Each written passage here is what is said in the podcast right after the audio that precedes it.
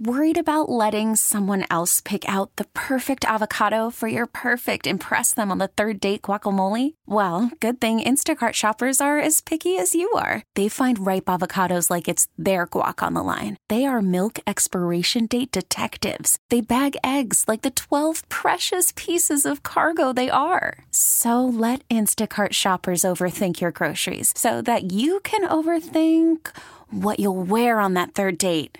Download the Instacart app to get free delivery on your first three orders while supplies last. Minimum $10 per order, additional term supply. Baseball is in full swing. NBA playoffs are heating up, and your NFL team is gearing up for training camp. Listen to the latest on the teams you love here on the Audacy app. The biggest sports radio stations in the country, providing unrivaled local coverage of their teams, all in one place. Exclusive interviews with players, coaches, and team executives, streaming live and always available on demand. Stay in the know with your favorite teams right here on the Audacy app. Welcome back, Total Information AM on KMOX. I'm Tom Ackerman, joined by Bob Fescoe, 610 Sports in Kansas City, our sister station there. And it's a pleasure to chat with him and uh, catch up with him. How are you, Bob?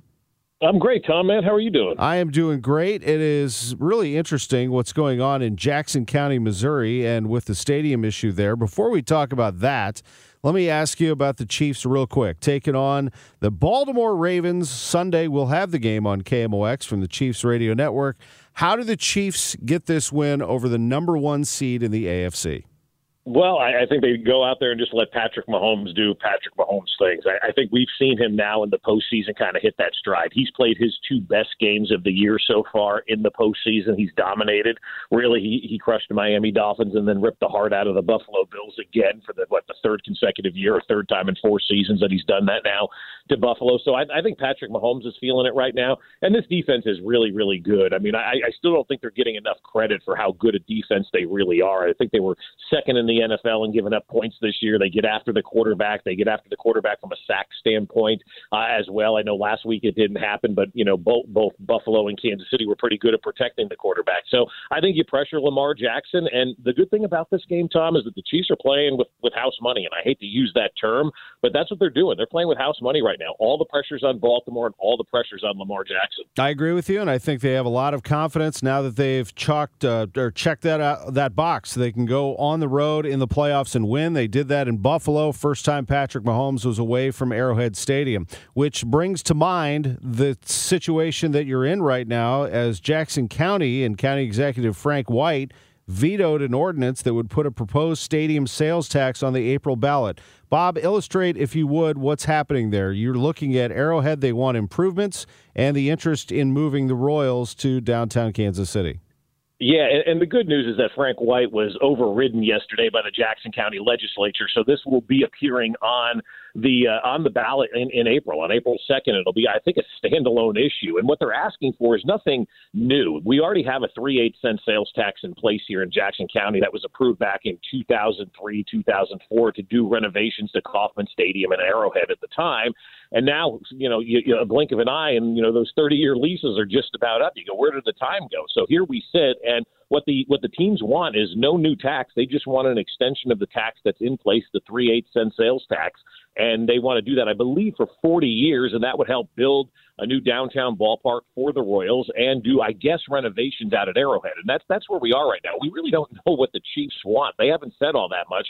We know the Royals want a new ballpark, and John Sherman, the owner of the team, is putting in a billion dollars of his own money plus cost overruns to help make this possible. And so we're just looking for an extension of a three eight cent sales tax that's already been in place to keep both teams here. And I mean, you guys know over there, you know, when when this stuff gets messy and teams start sniffing around you know, they tend to already have one foot out the door. So you want to keep that and prevent that from happening. And so you want to keep these teams in Jackson County. It's the biggest tourist attractions we have over here are the Royals and the Chiefs. And so April 2nd, the uh, the, the electorate will have their opportunity to, to say their piece and cast their vote. They were able to get that deadline beat and get the issue on the ballot. Bob, how do you think it will go? I mean, what does the public want?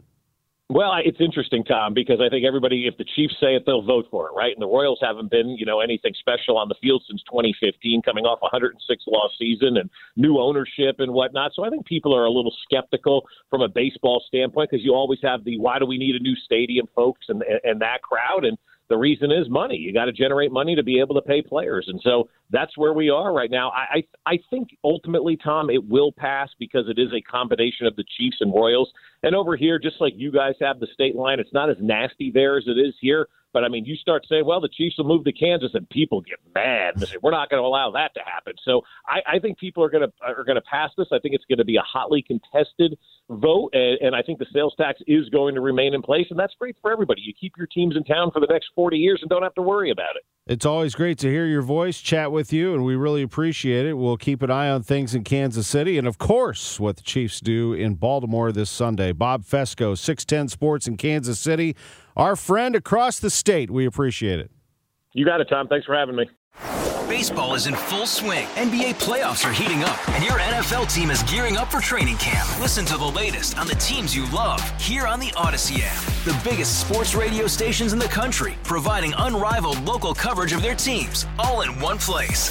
Exclusive interviews with players, coaches, and team executives, streaming live and always available on demand. Stay in the know with your favorite teams right here on the Audacy app.